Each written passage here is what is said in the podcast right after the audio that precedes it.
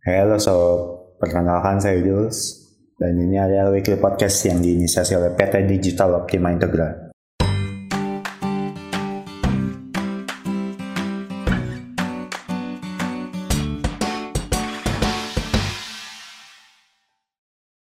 PT Digital Optima Integra adalah perusahaan konsultan transformasi digital dengan pengalaman menangani lebih dari 300 klien. Kami membantu klien-klien kami merencanakan strategi bisnis di era digital dengan bangun aplikasi, implementasi sistem, menempatkan talenta terbaik, dan memilih teknologi yang tepat dan sesuai dengan kebutuhan perusahaan.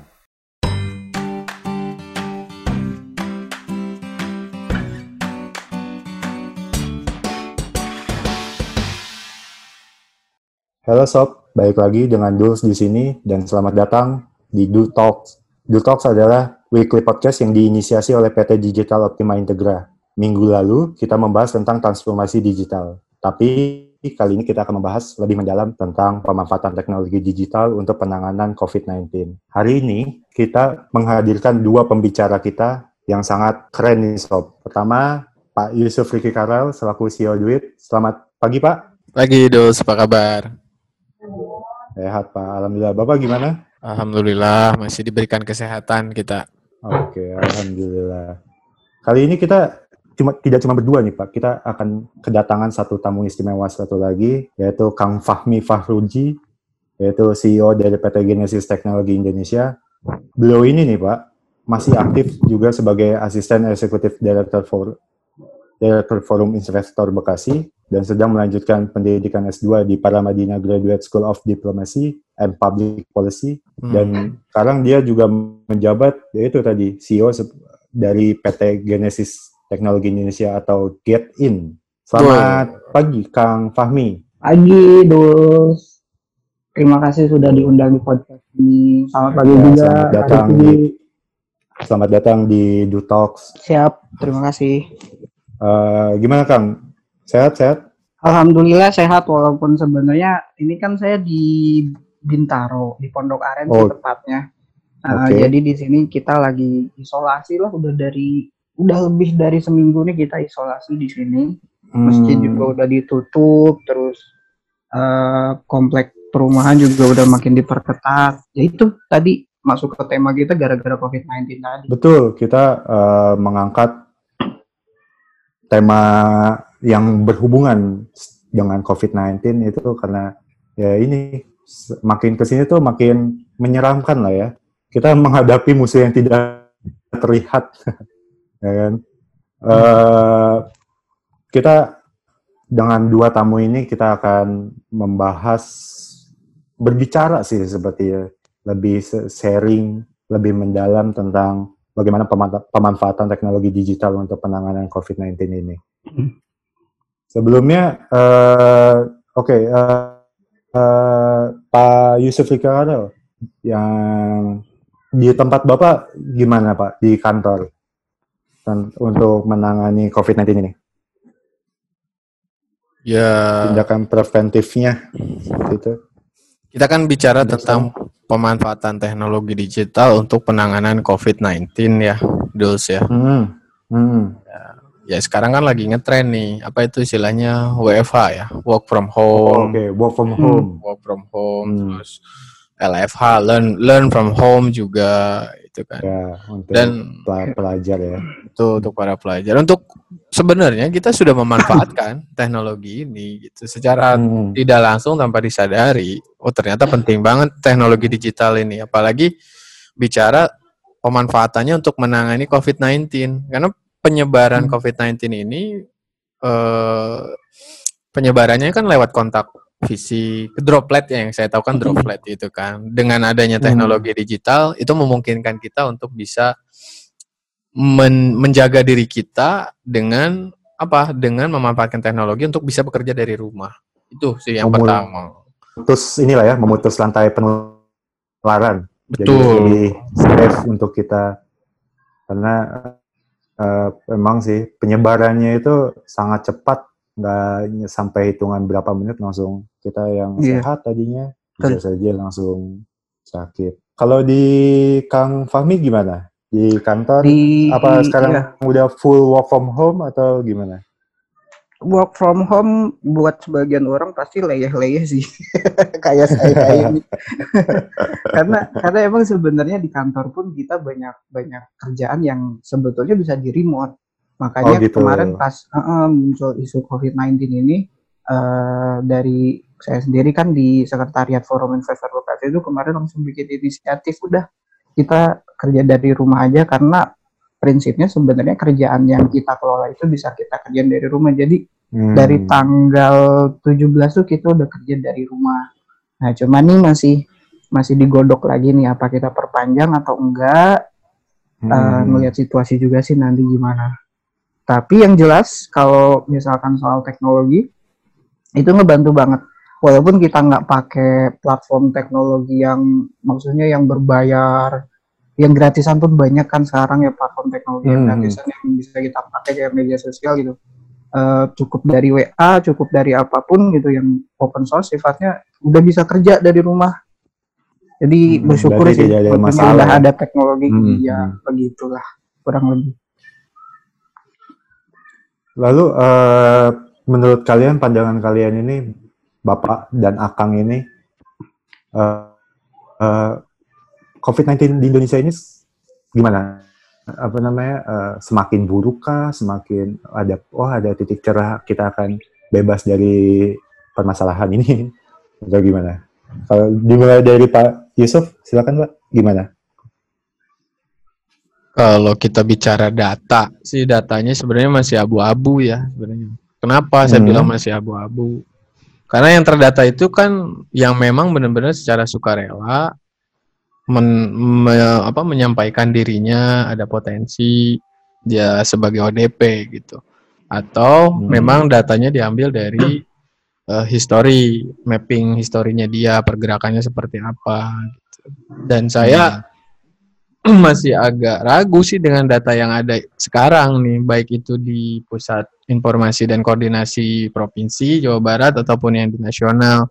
Saya pikir sih datanya masih belum akurat sih. Kebetulan juga sih sebenarnya dulu saya juga ini daftar jadi relawan di tim Oh. Jabar Digital Service juga. Jabar Digital Wah, Service keren, ini. keren, keren. ini jadi Jabar Digital Service ini Kalau nanti Bapak seperti apa tuh?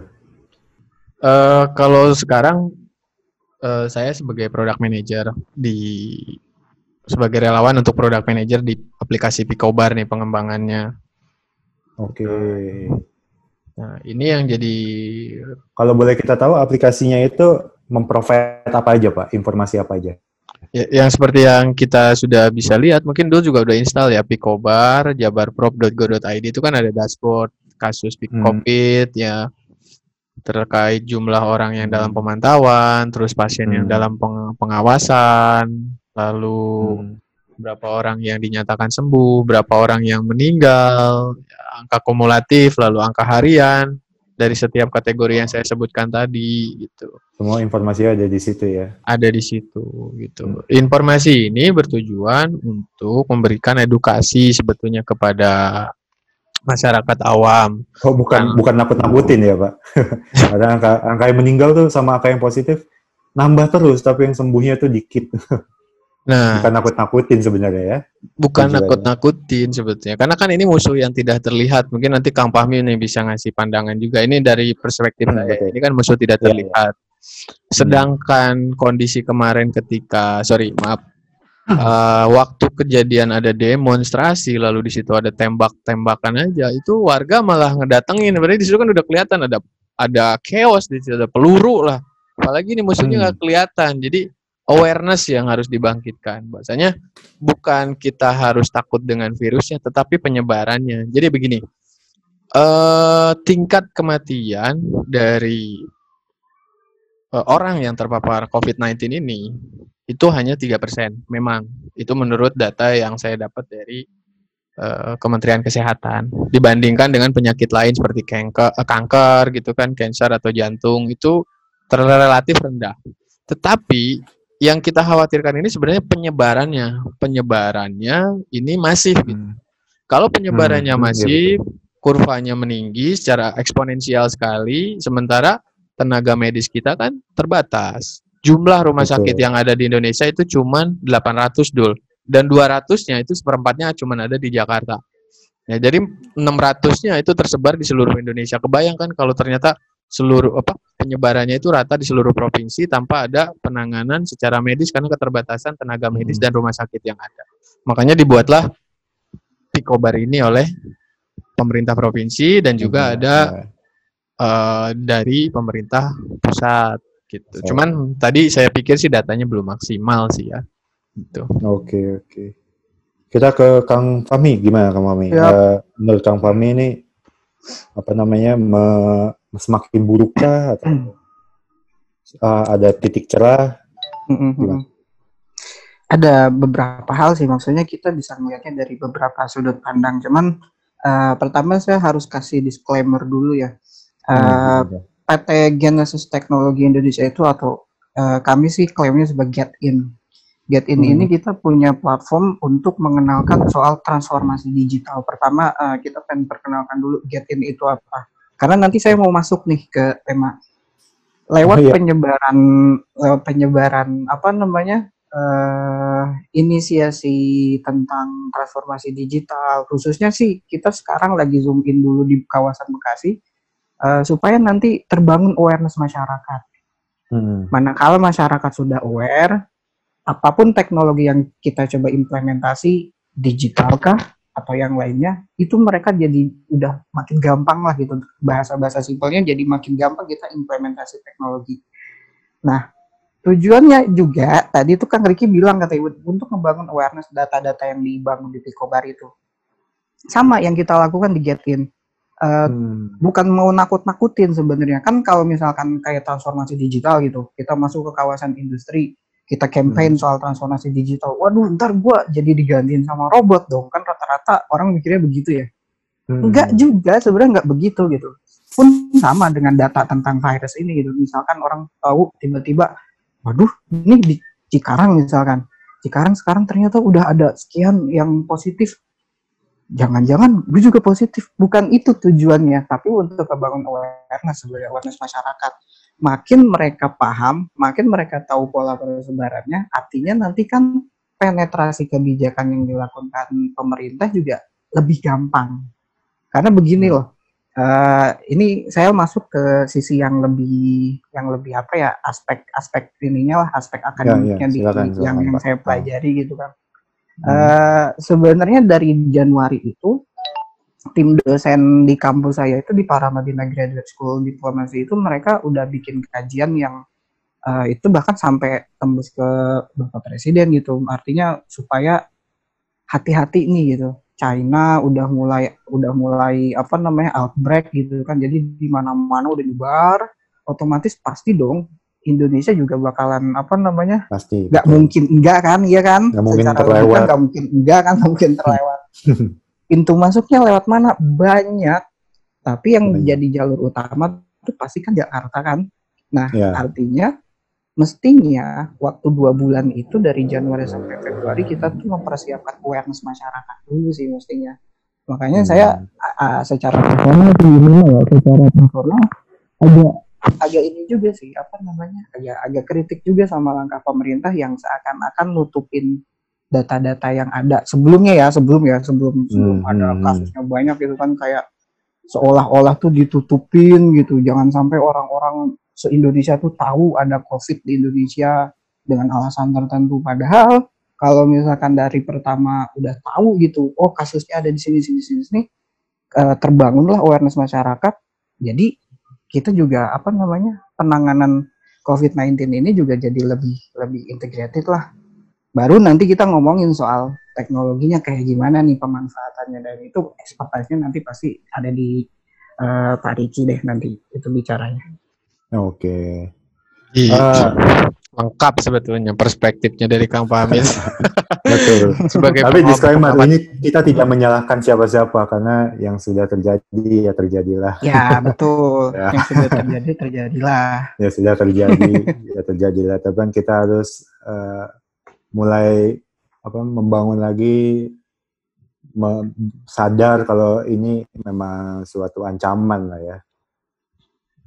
Eh, WHO pun sudah mem- memberikan langkah preventif seperti apa social distancing atau sekarang di ubah menjadi individual eh physical ya physical distancing. Physical distancing. ya itu terus di Singapura juga ada satu aplikasi Trace Together yang di mana eh, mereka mereka membangun eh, aplikasi se- apa namanya terhubung dengan data dari Kemenkesnya Singapura bahwa Hmm.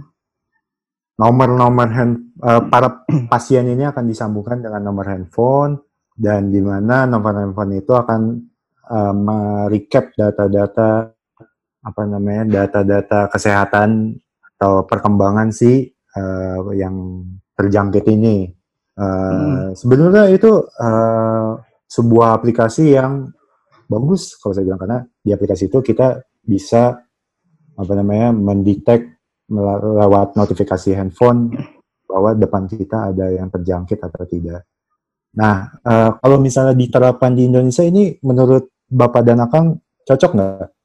Kalau kita eh, berperang melawan corona ini melalui aplikasi atau teknologi digital, apakah itu hanya apa namanya buang-buang waktu atau Mhm. hanya ya kan eh, mungkin teknologi digital ini tidak akan ya nggak tahu sih saya baikin lagi ke pakar kedua pakar ini apakah mereka aplikasi ini akan membantu sangat membantu atau hanya support yang ya kadang membantu kadang enggak gimana tuh Pak Pak Riki kali ya Berapa? Hmm. Kalau menurut secara pengalaman saya sih ya, sebagai orang yang Hmm. memang berkecimpung di pengembangan teknologi lah, membantu atau tidak sebetulnya ini sebagai sarana sih kalau menurut saya. Pertama itu dulu sebagai sarana, sebagai media untuk kita membroadcast informasi ini. Untuk apa tadi tujuannya untuk awareness masyarakat sadar ini tuh ancaman gitu. This is not a Hmm. joke gitu kan. itu dulu sih yang penting sih, ya kan. Masalah efektif atau tidak eh itu memang harus diukur sih. Kalau saya saya saya saya saya nggak nggak nggak bisa apa namanya berpendapat kalau tidak ada data gitu. Tapi setidaknya kita bisa memanfaatkan ini sebagai tools atau alat ya, alat kita Hmm. untuk untuk menangani penyebaran wabah ini. Jadi apa pun eh, teknologinya, event yang paling sederhana saya sampaikan. Apa pun teknologinya, event itu yang paling sederhana seperti WhatsApp dan lain-lain itu sangat bermanfaat sekali. Cuman dari sisi teknologi informasi, ya kan, kita sebenarnya perangnya lawan dua. Jadi oke, ini sebagai satu alat, sebagai satu media tools kita untuk membantu apa menekan terkait eh, apa namanya penyebaran wabah ini ya dengan membangkitkan kesadaran dari masyarakat. Tapi di sisi lain teknologi digital juga seperti dua sisi mata uang. Di situ juga eh, lebih banyak hoaxnya juga, Duls. Iya, Hmm, iya, jadi- itu makanya. Perangnya itu sama hoax juga, bukan sama virusnya aja gitu. Jadi PR-nya ya kalau dari sisi teknologi ya kita praktisi teknologi informasi double sih sebetulnya. Bagaimana kita bisa mengedukasi masyarakat sekaligus kita juga memfilter hoax yang ada. Jangan sampai hoaxnya ini lebih cepat nih menularnya daripada virusnya itu sendiri kan begitu sebenarnya yang paling penting sih itu. Jadi Iya. informasi yang benar dan tepat itu yang perlu kita sampaikan memanfaatkan teknologi digital. Itu sih dari perspektif saya sih. Mungkin dari kan ada tambahan. Oke, ada beberapa aspek sih maksudnya kalau soal pemanfaatan teknologi ngomong efektif atau enggak. Eh, efektif atau enggak itu benar sih tadi kata Pak Riki kita harus mengukurnya dengan dengan angka yang terukur lah gitu, angka-angka yang real. Eh, tapi kalau misalkan kita ngomong di sisi lain, emang pemanfaatan teknologi ini efisien banget gitu.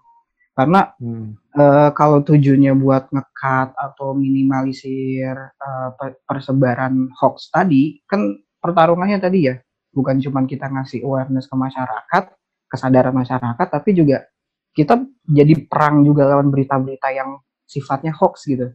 Justru betul. dengan hadirnya aplikasi-aplikasi resmi milik pemerintahan, artinya kan datanya terkontrol, datanya centralized, bisa dipertanggungjawabkan, kita bisa minimalisir hoax gitu. Karena, karena sempat kejadian juga gitu di keluarga saya sendiri. Uh, kemarin tuh sempat tanya gitu, bener nggak sih nih dekat rumah ada yang positif? Taruh dulu, taruh dulu, kita cek aja yang di portal resmi gitu kan.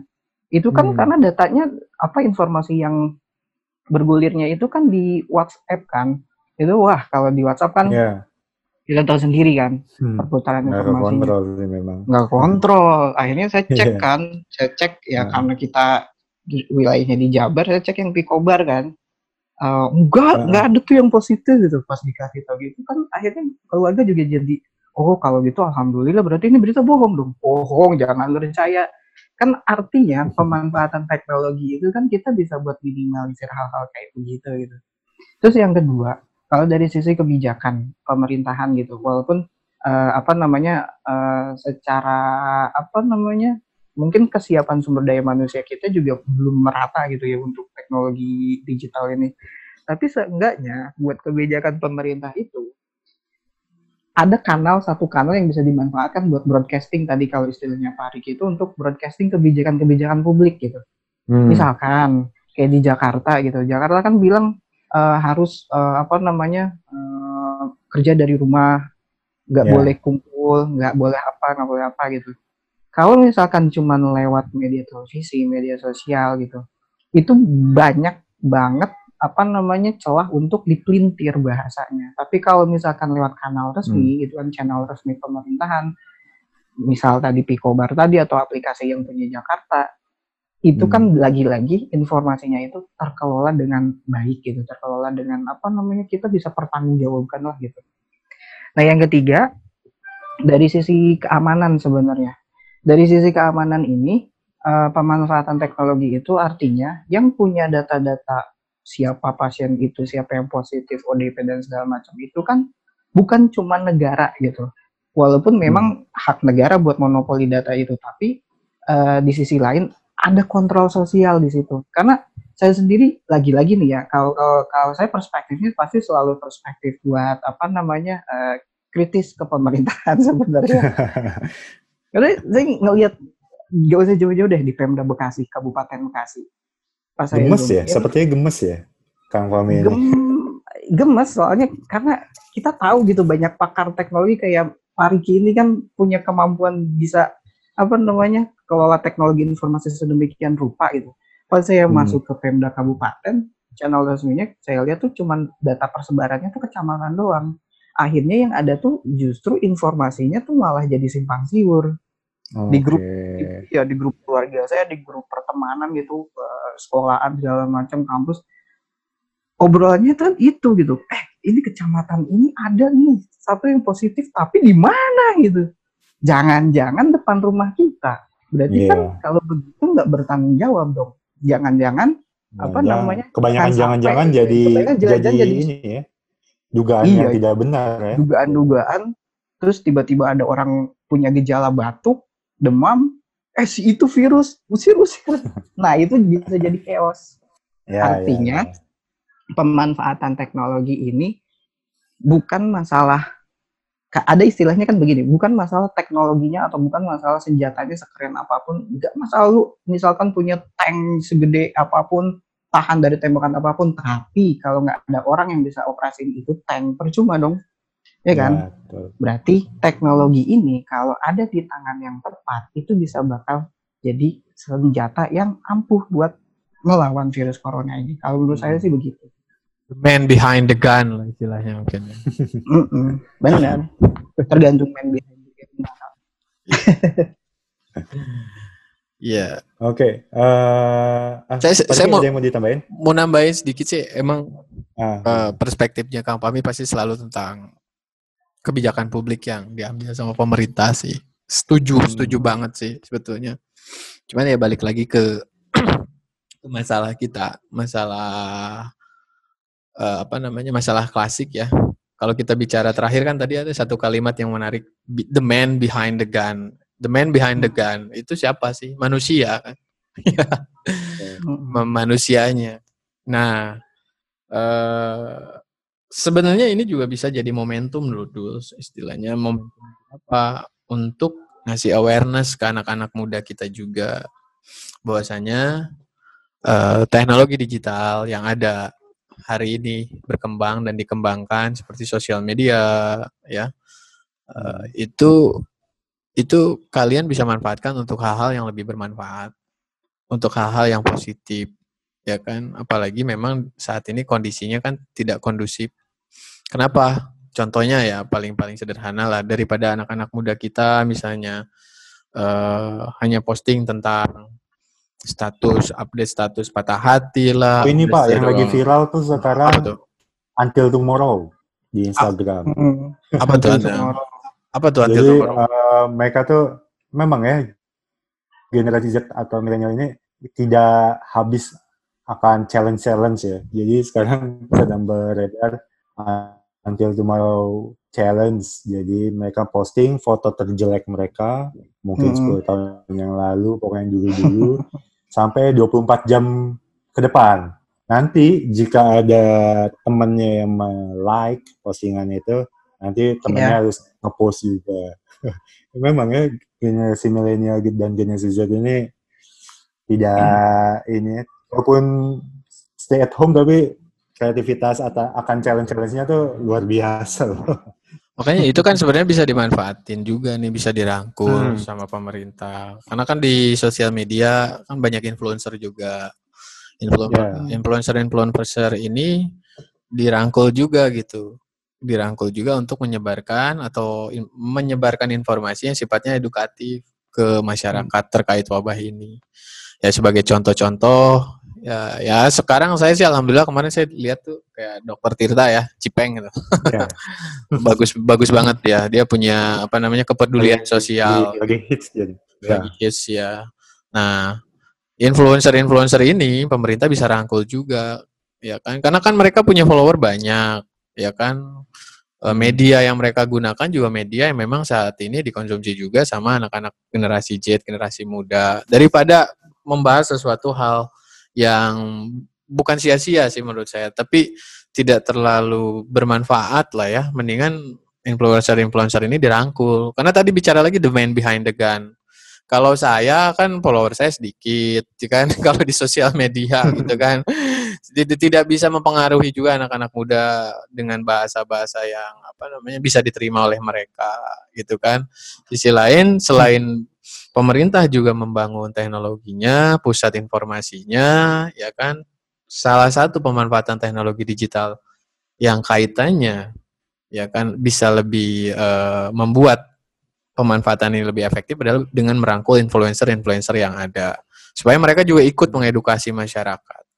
Bisa dibagilah segmentasinya misalnya generasi Z itu karena miris juga sih sebenarnya Duls ya Kang Fahmi saya Hmm. di di di kompleks saya ini kan ada ada satu apa namanya satu satu kayak ada tanjakan, tanjakan itu di sebelahnya itu ada tempat buat foto-foto gitu kan. Anak-anak generasi Z Hmm. itu masih pada nongkrong di situ. Mereka kok nggak aware gitu. Ini kita lagi Nggak ada takut-takutnya nggak ya. ada takut-takutnya jadi nggak ada social distancing itu malah mereka bikin meme lah kan jauhi virus dekati yang serius katanya iya ya itu tadi tapi tantangan lagi challenge lagi gitu. Jadi Iya. saatnya semuanya bersinergi pemerintah juga tidak menutup mata. Oke katakan kami benar. Harus ada kontrol sosial. Nah, kontrol sosial ini dilakukan oleh siapa? Oleh mereka yang eh, mempunyai apa namanya follower banyak yang bisa menginfluence juga orang banyak. Nah, kalau saya bilang anak-anak muda ini harus di, di diberikan apa namanya awareness lebih. Kenapa? Karena kalau anak mudanya aware, ya kan mereka juga akan lebih care gitu. Aware adalah awal dari care. Gitu kan. Dengan mereka care, mereka akan share informasi yang bermanfaat. Itu sih kalau dari perspektif saya. Terkait kalimat tadi nih garis bawahnya the man behind the gun saatnya juga dalam memanfaatkan teknologi digital untuk penanganan COVID-19 ini influencer-influencer muda ini dirangkul oleh pemerintah sedemikian rupa untuk bisa menginfluence terutama generasi Z supaya mereka aware. Supaya mereka aware dan selanjutnya adalah care. Setelah care mereka akan share gitu. Jadi tahapannya eh, tadi apa? Share. Aware bukan dulu. Aware Oh, dulu. aware, share, baru share. Share. iya. Tiga poin Hmm. quote of the day hari ini. Podcast kali ini. Aware, care, lalu share. Iya. Oke, eh, kalau kita bicara fintech itu kan untuk finansial. Kalau kita bicara edutech itu kan dalam sisi edukasi. Kalau sisi medis ini bisa nggak sih, Pak? Atau Kang Fahmi kita eh, menerapkan atau ada startup atau yang mempunyai kategori bermain di kategori eh, edu, eh, sorry, kesehatan gitu. Ki- Kita sebutnya apa kalau seperti itu? Kalau di Tele- bidang kesehatan yang apa? apa namanya yang saya tahu tuh ada kayak misalkan halodoc ya. Ya, Oh, ya itu hal ada gitu kan. Hmm. Hmm. Di bidang kesehatan ini artinya pemanfaatan kan kalau teknologi digital itu kan platform sebenarnya. Salah satu Hmm. platform yang bisa dimanfaatkan eh, bisnis konvensional geser ke bisnis digital. Platformnya yang Ya. diganti. Bukan bisnisnya yang diganti kan. Bukan model bisnisnya tapi platformnya yang diganti. Shifting. Ah, artinya ya shifting, shifting dari yang yang biasa-biasa aja maksudnya yang kita tatap muka langsung kita coba sekarang manfaatkan teknologi digital. Kalau misalkan bisa atau enggak, justru sebenarnya mestinya ini bisa banget gitu karena sebenarnya kesehatan itu kan jadi salah satu kebutuhan dasar juga ya buat masyarakat eh, seluruh dunia sih bukan Indonesia aja gitu kan semua masyarakat di dunia ini kan eh, kebutuhan terhadap peningkatan mutu kesehatannya itu kan apalagi dengan background pendidikan yang semakin meningkat gitu kan sekarang Hmm. masyarakat tuh makin kritis, makin aware soal kesehatannya pasti eh, potensi di bidang startup kesehatan ini eh, makin tinggi gitu. Eh, bahkan eh, saya saya nih ada ada hikmahnya juga sih ya work from home gitu. Jadi jadi banyak baca buku lagi, jadi ngulik buku-buku lama. Nah Iya. itu buku salah satu buku yang lagi saya baca ulang itu buku Homogeneous-nya eh, Yuval Noah Harari. Jadi di buku itu tuh kasih gambaran soal gimana sih soal masa depan umat manusia gitu. Masa depan umat manusia itu setelah eh, apa namanya udah ketemu nih berbagai macam teknologi dan segala macam. Salah satu salah satu mimpi terbesarnya manusia menurut penulis itu adalah untuk memperoleh sifat ketuhanan bukan bukan bukan apa-apa ya maksudnya sifat keilahian itu artinya jauh dari kata sakit mengurangi resiko kematiannya terus apa namanya kemampuan adaptasi tubuh yang lebih bagus. Artinya pemanfaatan teknologi ke depannya pasti akan berkaitan dengan cita-cita itu gitu. Orang tuh pasti kan eh, apa namanya pengen kalau misalkan bisa milih gitu ya manusia itu pasti pengennya hidup itu kan hidup selama lamanya apalagi kalau yang hidup di dunianya eh, bergelimpang harta gitu kan bergelimpang harta segala macam kan pasti Nggak pengen hidupnya ya. selama lamanya iya kan pengen abadi gitu pengen jadi Iya. manusia abadi Nah, itu kan tapi kan yang jadi permasalahan sekarang itu lagi-lagi bukan cuma pemanfaatan platformnya tapi benar-benar gimana gitu impact dari startup itu, impact dari si perusahaan teknologi tadi itu, walaupun dia di bidang kesehatan ngasih impact gak sih ke masyarakatnya? Hmm. Kalau cuman sekedar eh, apa namanya shifting gitu, semua perusahaan bukan cuma kesehatan, kemampuannya itu pasti ada buat shifting ke, ke bidang apa namanya ke platform digital walaupun dengan catatan tertentu. Tapi yang jadi masalah kita kan mau bikin bukan sekedar perusahaan yang keruk untung, keruk celah, nyari manfaat, apa memanfaatkan situasi, tapi kita juga pengen ngasih manfaat ke masyarakat luas, kasih impact. Iya, kurang lebih sih begitu maksudnya. Kalau misalkan eh, apa namanya di, di dibilang ada peluang nggak sih gitu atau eh, relate nggak sih eh, Hmm. ekosistem startup kesehatan di Indonesia?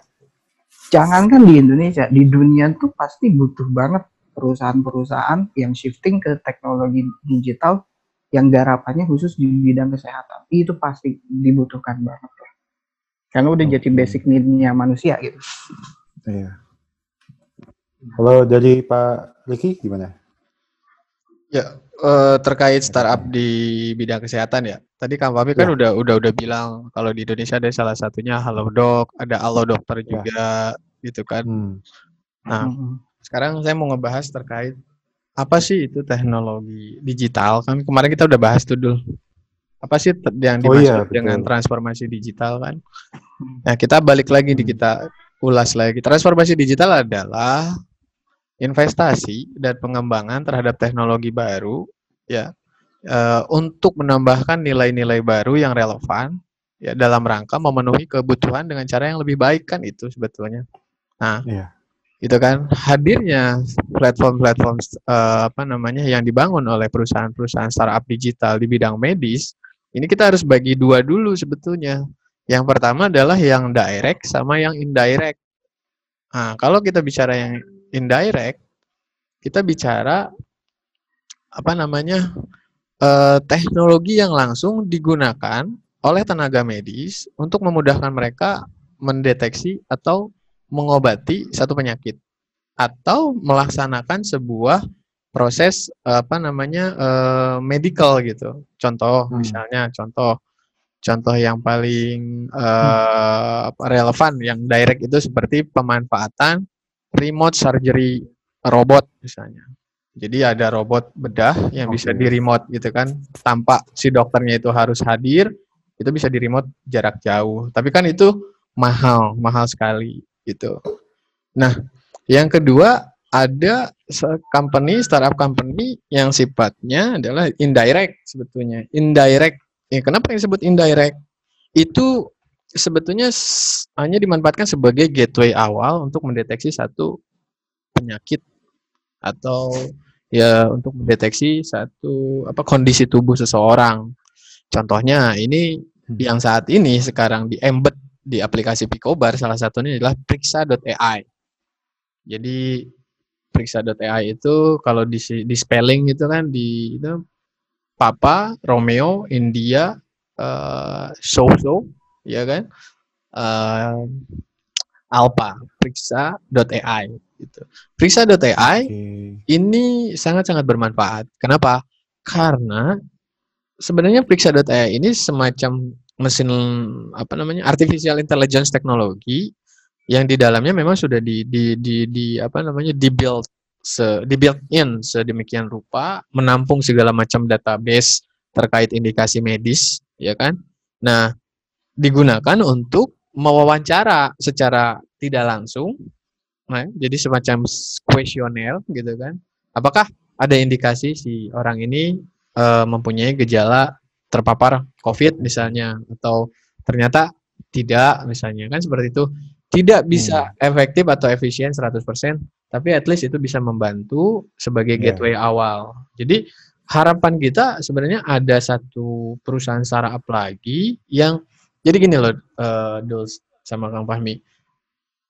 Kalau kita bicara tentang platform teknologi untuk di bidang kesehatan, kita tidak boleh berbicara hanya di bidang teknologi informasinya saja. Tetapi harus melibatkan banyak pihak yang memang benar-benar apa namanya eh, expert di bidang medis. Itu yang pertama. Hmm. Seperti eh, yang yang dilakukan oleh Andreas Sanjaya. Dia membangun iGrow itu karena di belakangnya ada advisernya seorang sarjana teknologi pertanian bahkan guru besar yang punya apa namanya eh, knowledge yang dan eh, wawasan yang luas terkait pertanian sama perusahaan untuk eh, perusahaan startup yang ingin membangun apa namanya eh, teknologi medis eh, untuk itu juga harus sama di belakangnya juga mereka harus punya orang-orang yang Iya. expert di situ. Jadi kalau menurut saya hari ini minimal itu dulu sih. Identifikasi dulu yang sifatnya indirect. Ya karena yang indirect ini karena Pico apa namanya periksa data ini kan apps-nya ada. Sekarang juga di embed di Picobar. Orang-orang bisa meng, apa ya, mengakses dirinya sendiri dulu gitu untuk menghilangkan kekhawatiran yang berlebihan, ya Ya. kan? Tetapi juga tidak membuat mereka eh, apa namanya eh, berani berlebihan tidak juga gitu. Tapi aware assess dulu diri sendiri. Itu jadi gateway awal. Tuh. Jadi sudah hadir hari ini aplikasi perusahaan-perusahaan startup yang memang eh, concernnya ke medical. Nah, periksa.ai salah satunya yang saat ini di embed di te- aplikasi Picobar itu bisa jadi gateway awal dan mudah-mudahan sih ke depannya kita berharap ada kayak semacam hybrid teknologi gitu direct dan indirect gitu kan. Misalnya orang itu bukan hanya assess melalui kuesioner, tapi bisa juga dia mengukur suhu tubuh lewat apps itu, ya kan, langsung ke record, ya kan, dan lain-lain seperti itu. Tapi insya Allah sih akan hadir sih aplikasi-aplikasi apa namanya dan perusahaan-perusahaan startup yang apalagi kan sekarang ini kan sebenarnya ada blessing in disguise juga ada hikmah lah pasti di setiap Hmm. bencana yang ada kan pasti anak apalagi anak-anak muda kita insya Allah saya yakin punya keyakinan eh, akan hadir lagi banyak perusahaan-perusahaan startup yang concern dan oh, dan fokus untuk masalah kesehatan. Oke, jadi ingat anak muda, kita tunggu kreativitas-kreativitas kalian. Baik itu mengenai kesehatan ini, bidang kesehatan, teknologi tentang finansial juga mungkin, atau tentang edukasi, kita tunggu kreativitasnya. Kita Bukan begitu, tunggu. Kang, Pak? Karya-karyanya Kita yang kita tunggu ya Kang Fahmi ya. betul. Karya-karyanya. Nah, ka- kalau saya sama Kang Fahmi kepikiran apa nih yang bisa membantu teknologi apa, startup macam apa yang harus dibikin untuk membantu pemerintah supaya tidak gagap dalam merancang kebijakan publik.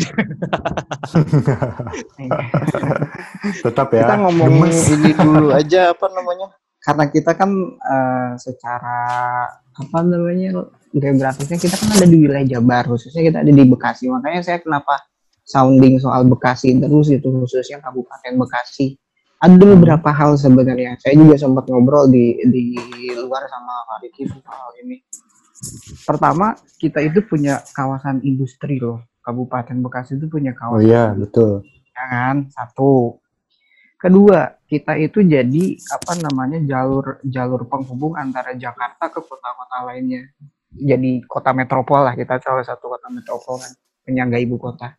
Mm-mm. yang ketiga literasi masyarakat yang masih kurang. Ini kalau dikombinasiin sebenarnya bisa jadi apa ya? Apa namanya?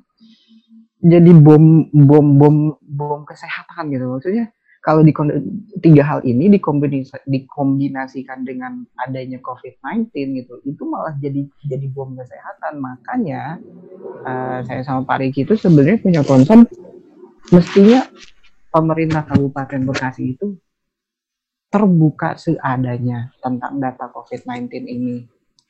Terbuka Betul. seterbuka mungkin gitu karena tujuannya lagi-lagi kan di obrolan awal kita tuh tujuannya bukan mau nakut-nakutin, tapi kita tuh pengen bikin eh, pengen ngebangun awareness masyarakat. Karena potensinya tuh di sini kalau nggak dikelola informasinya secara baik, celah chaosnya tuh gede banget gitu. Betul. Dan betul. kalau misalnya kita nggak gerak dari sekarang, eh, ngeri-ngerinya gitu kan, jangan sampai deh, jangan sampai kejadian gitu kan. Ada yang Amit-amit. nggak, iya ada ada yang nggak ngeh gitu dia dia apa namanya udah terpapar virus, lari ke sana, lari ke sini, masuk ke kawasan industri, keliling ke Kabupaten Bekasi. Ini kan yang terekam datanya masih sedikit kan, makanya yang Ya. lewat kemarin rapid test juga katanya di bawah bukti kebanyakan negatif. Yang jadi catatan rapid test itu kan akurasinya mungkin eh, masih debatable sih, maksudnya akurasinya sekian puluh persen gitu. Nah, nggak bisa nggak bisa mm-mm, nggak bisa langsung bisa detect, di 100% dipercaya, nggak bisa 100% maksudnya 100% real gitu atau gimana ya? real Valid lah, kalau 100% kalau valid. tes iya kalau kalau tes PCR kan udah fix nih dia positif corona.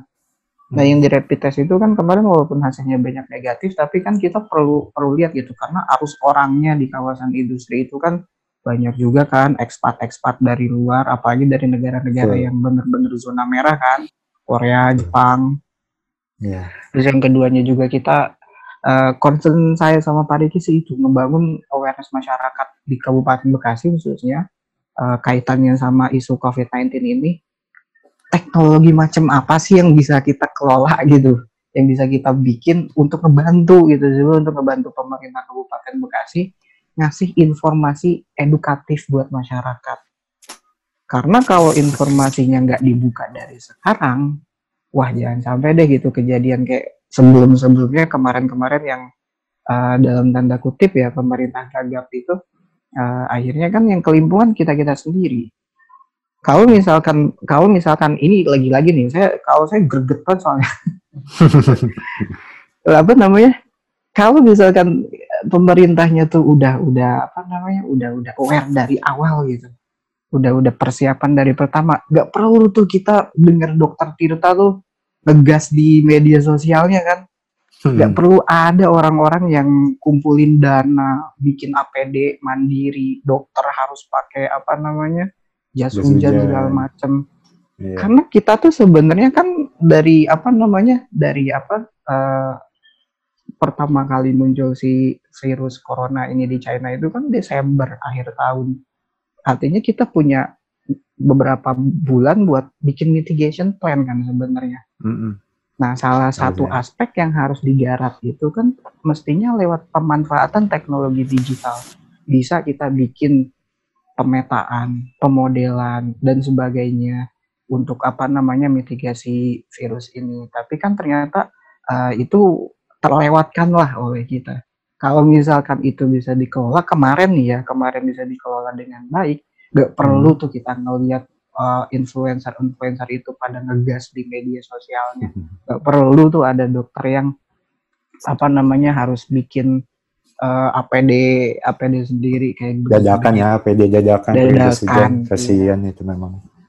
makanya maka Hmm. dari itu kan kalau misalkan eh, teknologi itu hadir lebih awal gitu kan pemanfaatan teknologi itu hadir lebih awal saya sih yakin gitu eh, hal-hal yang kayak begitu walaupun nggak bisa dihilangkan tapi kita bisa minimalisir lah Iya. jangan sampai gitu masyarakat kita malah diteror sama hal-hal kayak ya yang yang yang nggak jelas gitu kayak Hmm. begitu sih terus Oke, pertanyaan terakhir mungkin ya.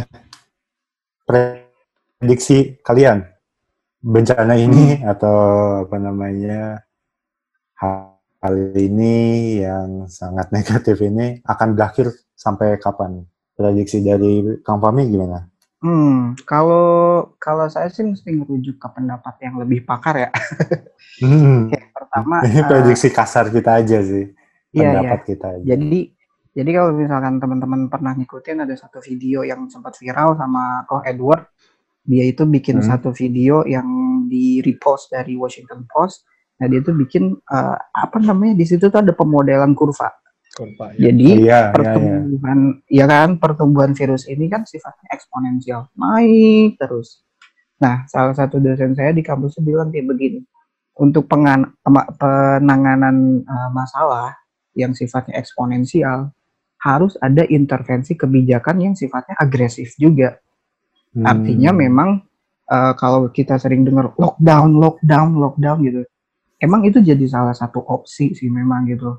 Eh, apa namanya untuk flatten the curve itu kan, flatten si kurvanya itu supaya nggak terus naik eksponen. Karena kalau misalkan si grafiknya ini nggak kita putus, nggak kita bikin rata di bawah ambang yang normal, itu diprediksi bisa sampai 80% populasi Indonesia itu terpapar Oh, sama virus. Kali tiga persen tadi kalau misalkan tuh kalau misalkan kita pakai hitung-hitungan kasarnya dari Parigi kan angka kematiannya tiga persen. Tiga persen dari Hmm. 80 persen ratusan juta orang di Indonesia tuh itu siapa yang mau ngelola gitu kan? Nah, Hmm.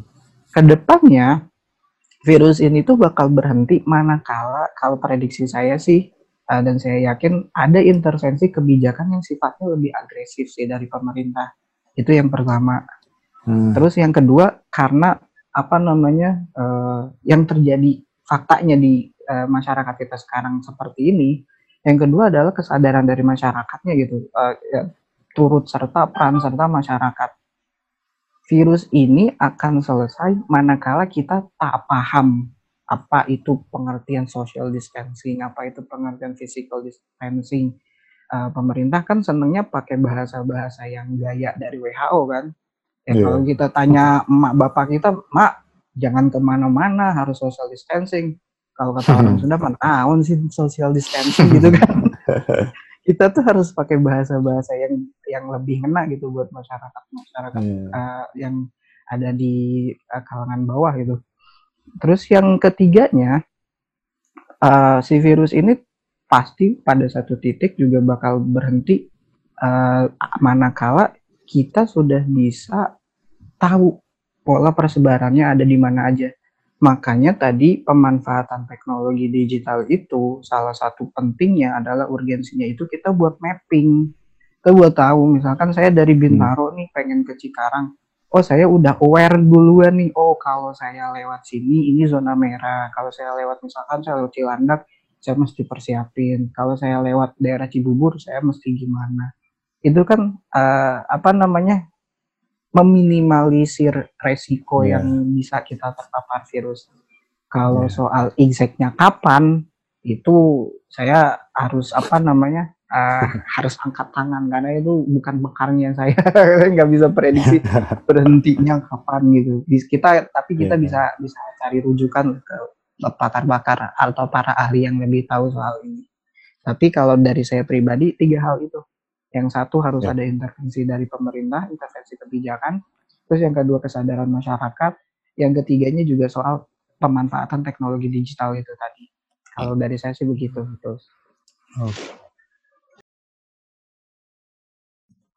Oke. Kalau bicara prediksi kapan wabah ini akan berakhir, itu kita saya bukan orang yang punya kapasitas untuk jawab itu. Tapi mari kita sama-sama mempunyai harapan bahwasanya wabah ini segera berakhir. Amin, amin. ya. Nah, terkait ini mungkin saya uh, sebagai penutup mungkin dulu ya sama Kang Fahmi ini okay. saya ada beberapa apa namanya opini lah dari sudut pandang saya. Ya, karena balik lagi kita tadi pemanfaatan teknologi digital untuk penanganan COVID-19 maka balik hmm. lagi dari hmm. sisi teknologi digitalnya ini, saya ingin bahas sedikit. Teknologi digital ini kan sebenarnya elemennya kan ada empat. Yang pertama adalah data, yang kedua adalah proses, yang ketiga adalah orang atau manusia, yang keempat baru teknologinya, gitu ya. Nah, iya kesimpulan-kesimpulan yang tadi saya ambil satu kalimat yang paling membekas di saya sebenarnya di obrolan kita hari ini adalah the man behind the gun sebetulnya itu yang pertama. Nah kalau kita bicara the man behind the gun dari sisi data untuk pemanfaatan teknologi di digital ini, kita harus hmm. uh, rangkul sebanyak mungkin relawan yang memang punya keahlian dari mulai entry data satu, yang kedua hmm. mengolah statistik data itu sendiri, ya kan? Uh, yang ketiga memastikan data itu memang benar-benar akurat. Ini dari sisi datanya loh. The man behind the gun-nya hmm. harus diperkuat di situ. Gitu. Uh, kalau kalau sekarang kondisinya kan, kalau kita mengandalkan taruh misalnya Devcom Info, Departemen Komunikasi dan Informatika di masing-masing wilayah. Saya rasa orangnya nggak akan cukup untuk mengupdate data hmm. setiap saat terkait apa namanya uh, penyebaran wabah ini, gitu. Makanya mungkin hmm. uh, datanya juga kita nggak nggak nggak bisa mapping nih seperti yang Kak Fahmi bilang tadi. Makanya penguatan pertama adalah bagaimana the man behind the gun, si people-nya ini kita rangkul dulu sebanyak-banyaknya, entah itu di yeah. Iya. uh, orang-orang yang bertugas untuk mengentry data, lalu naik sedikit orang yang punya keahlian untuk apa namanya mengolah datanya itu uh, untuk bisa divisualisasikan dan mudah dipahami. Yang ketiga, menganalisa data yang data yang ada itu. Ya, itu pemanfaatan teknologi digital pertama dari elemen data. Yang kedua dari sisi proses. Nah, di di di Picobar ini sendiri uh, untuk proses pengolahan data saya pikir kan masih masih swadaya, bukan swadaya sih, masih memang di, dikerjakan oleh relawan bekerja sama dengan tim dari digital service-nya provinsi. Gitu. Hmm. Dan uh, bagaimana proses ini, kalau dari sisi proses, bagaimana proses ini bisa dipercepat Artinya hmm. kalau sekarang secara manual di update, di entry datanya di di database uh, apa namanya Picobar gitu. Bagaimana sih data ini stream gitu secara secara langsung gitu bisa terupdate. Nah, ini prosesnya yang harus dipikirkan nih. Dipikirkan yeah. dengan cara apa? Dengan cara yang elemen yang keempat terakhir sebenarnya apa? dari sisi manusia dan teknologinya. Kalau kita bicara tadi manusia, sebenarnya kan masuk ke elemen 4 ini. The man behind the gun-nya gitu. Dari sisi datanya, dari sisi proses, terutama dari sisi proses. Proses bagaimana kita uh, membuat aliran data itu lebih lebih cepat masuk ke dalam database. Terutama terkait uh, apa namanya data data-data yang sifatnya uh, berkaitan langsung lah seperti ODP, PDP di masing-masing wilayah gitu. Nah, yang ketiga di sisi manusia selain behind, the man behind the gun untuk sisi data dan proses tadi, ada orang-orang yang tadi saya bilang merangkul sebanyak mungkin influencer. Nah, sebenarnya ini sudah dilakukan sih. Saya, saya bilang ada swadaya seperti uh, Najwa Shihab sudah merangkul banyak musisi di narasi narasi TV untuk mengkampanyekan stay at home, ya kan? ya kan itu kan merangkul sebanyak mungkin influencer lalu eh, bagaimana si informasi ini memang nyampe gitu ke anak-anak muda ke orang tua. Jangan pakai istilah-istilah yang sifatnya terlalu apa ya terlalu jelimet lah. Kelihatannya oke okay, canggih tapi kan tidak mudah dipahami gitu. Social iya. distancing apaan sih kata Kang Pahmi tadi bilang. Jaga jarak jaga jarak gitu kan. Atau atau dibuat semacam apa namanya video kan kalau di perusahaan-perusahaan itu selalu ada yang namanya safety induction safety induction itu dulu hanya dibuat dalam bentuk teks dibacakan orang baca lalu tanda tangan ke sininya konsep komunikasi dan penyampaian informasi seperti itu udah nggak efektif lagi Iya. Akhirnya dibuatkan video, dipampang langsung di apa namanya di, di lobi perusahaan terkait safety induction, pengenalan-pengenalan area dan lain-lain, apa apa saja yang harus diperhatikan. Nah, itu mungkin juga pemerintah sebanyak-banyak mungkin uh, raih orang-orang yang mempunyai lita apa namanya uh, keahlian untuk membuat uh, konten yang kreatif konten kreator di situ membuat video kah membuat gambar membuat meme dan lain-lain campaign lah ya. Campaignnya ya, jadi campaignnya uh, bisa gitu. campaign. gitu. Mudah dipahami. Nah, yang terakhir terkait teknologinya itu sendiri. Teknologi kita kalau kita bicara medical direct medical platform yang bisa dikembangkan perusahaan startup itu kayaknya masih agak jauh gitu, agak berat. Tapi minimal yang indirectnya tadi kita bangun dulu bareng-bareng. Ya, yang penting adalah bagaimana uh, informasinya dapat tersampaikan ke masyarakat dari semua kalangan. Tapi yang paling urgent sih saya pikir sih di kalangan generasi Z sih. Anak-anak mudanya dulu. Supaya mereka tadi, mereka aware. Kalau mereka aware, mereka akan care. Dan mereka akan yeah. share informasi-informasi yang bermanfaat buat buat dirinya, buat orang, buat keluarganya dan buat orang banyak. Itu. Itu sih okay. mungkin dari data, proses, people, teknologi, semuanya memerlukan sinergi dan tidak tidak hanya satu pihak yang mempunyai apa namanya tanggung jawab ini. Kita semua bersama, yuk kita bangun uh, bagaimana apa namanya teknologi digital ini lebih bermanfaat untuk menangani apa namanya penularan dari COVID-19 di negeri kita tercinta ini. Saya saya punya optimisme wabah ini akan segera berakhir. Tapi kuncinya amin, adalah amin, amin. kuncinya adalah di manusianya, di kitanya. Aware, care, and share itu aja sih kuncinya deh. Mungkin itu sih. Ada tambahan mungkin dari Kang Fahmi? Iya betul. Dari Kang Fahmi ada tambahan? Enggak sih saya cuman apa namanya highlight tadi tiga kata tadi sih aware, care dan share itu penting sih memang karena uh, pertama kita harus aware dulu soal COVID-19 itu apa. Setelah kita paham baru kita bicara soal care buat diri sendiri atau orang lain. Baru setelah itu kita share ke orang lain. Kalau misalkan tiga pola itu bisa dijalankan, apalagi dibantu sama platform teknologi digital nantinya, nah, insya Allah sih harapan-harapan kita ke depannya uh, apa namanya penanganan bencana kayak gini tuh bisa terkelola dengan lebih baik lah gitu. Amin. Jangan amin. sampai jangan sampai apa namanya gagap gagap lagi itu jangan sampai ada lagi. Mudah-mudahan sih semuanya segera berlalu, terus segera apa namanya kita juga makin sehat lah gitu dikasih kesehatan, dikasih uh, keselamatan semuanya. Amin. amin.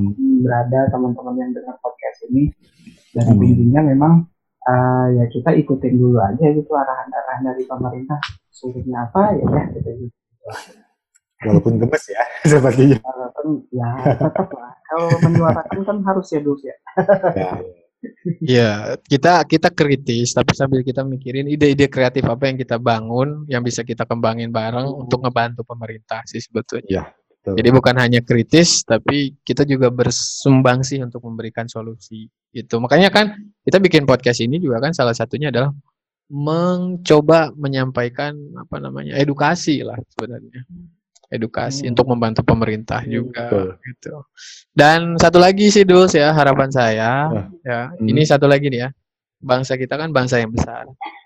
Dan modal terbesar bangsa ini selain sumber daya alam adalah sumber daya manusia sebetulnya betul. gitu. Nah, data data ya, data menyebutkan bahwa 113 juta orang Indonesia di tahun 2020 adalah ada di masa produktif, usia produktif. Tetapi hanya 10% yang mempunyai keahlian atau keterampilan yang membuat mereka bisa bersaing. Nah, era digital adalah era di mana semua orang dari latar belakang apa pun, ap- eh, dari background pendidikan apa pun, sebenarnya punya kesempatan yang sama untuk meningkatkan keterampilan mereka. Makanya harapan saya juga ini kebetulan kan Menteri Pendidikannya Pak Nadiem Makarim. Nah, saya Ya. harapan saya ini coding atau programming ini masuk ke dalam salah satu kurikulum pendidikan entah itu di SMP atau di SMA gitu kan. Nah, kalau misalnya ada anak-anak kita sudah sudah punya keahlian di situ gitu kan, setidaknya ya kan mereka akan belajar dari yang terjadi hari ini. Karena hari ini kan kejadian dulu baru diciptain teknologinya kan. Hmm. Hmm. Iya kan? Ba- yang pertama menciptakan teknologi untuk apa meng- mengedukasi dan menginformasikan tentang wabah ini kan provinsi DKI kan waktu itu. Bahkan pemerintah sendiri kan telat. Lalu ada Jabar dan lain-lain pemerintah yang lain juga. Nah, harusnya kita berharap sih semua penyakit gitu kan. semua penyakit nih bangsa kita nih punya awareness juga bukan hanya ini nih dan diciptakanlah banyak platform entah itu nanti awalnya dari swadaya dari anak-anak muda kita juga punya inisiatif dan nanti akhirnya bisa di apa namanya dirangkul oleh pemerintah dan lain-lain sumber informasinya atau aplikasinya itu akan lebih baik. Supaya apa? Kita lebih siap gitu. Karena bangsa yang besar itu bukan bangsa yang eh, apa namanya bukan bangsa yang tidak punya masalah atau menyepelekan masalah tapi kita yakin saya yakin sih blessing in disguise. Ke depannya ini kita dalam 2-3 bulan ini masih akan menghadapi tantangan yang luar biasa karena setelah ini akan ada yang namanya social crisis, ekonomi crisis mungkin ke depannya. Ya. Apalagi kalau sampai di lockdown tadi. Tapi yakin kita bisa bangkit bareng karena inilah momentum untuk kita sama-sama belajar dan mengedukasi diri kita, keluarga kita, dan anak-anak muda kita khususnya. Kenapa saya selalu bilang anak-anak muda kita? Karena anak-anak muda ini yang menentukan akan dibawa ke mana sih bangsa kita ke depannya. Insya Allah mudah-mudahan wabah segera Amin. berakhir. Kita Amin. semua diberikan kesehatan, masih kasih kesempatan untuk berkarya ya, Kang Fahmi ya, ya Duls ya. Hmm. Kita Amin, mari sama-sama apa namanya eh, azamkan dalam diri kita apa pun yang kita buat eh, nawati nawaitunya niatnya adalah membuat karya yang bermanfaat untuk untuk orang banyak. Itu saja sih. Oke. Obrolan yang sangat berfaedah sekali kali ini, Sob. Eh, ingat pesan dari kedua orang hebat ini bahwa kita harus aware, care, dan share. Maka dari itu, eh, sekian obrolan kita di minggu ini, di podcast kali ini. Sampai jumpa di podcast selanjutnya. Bye, Sob.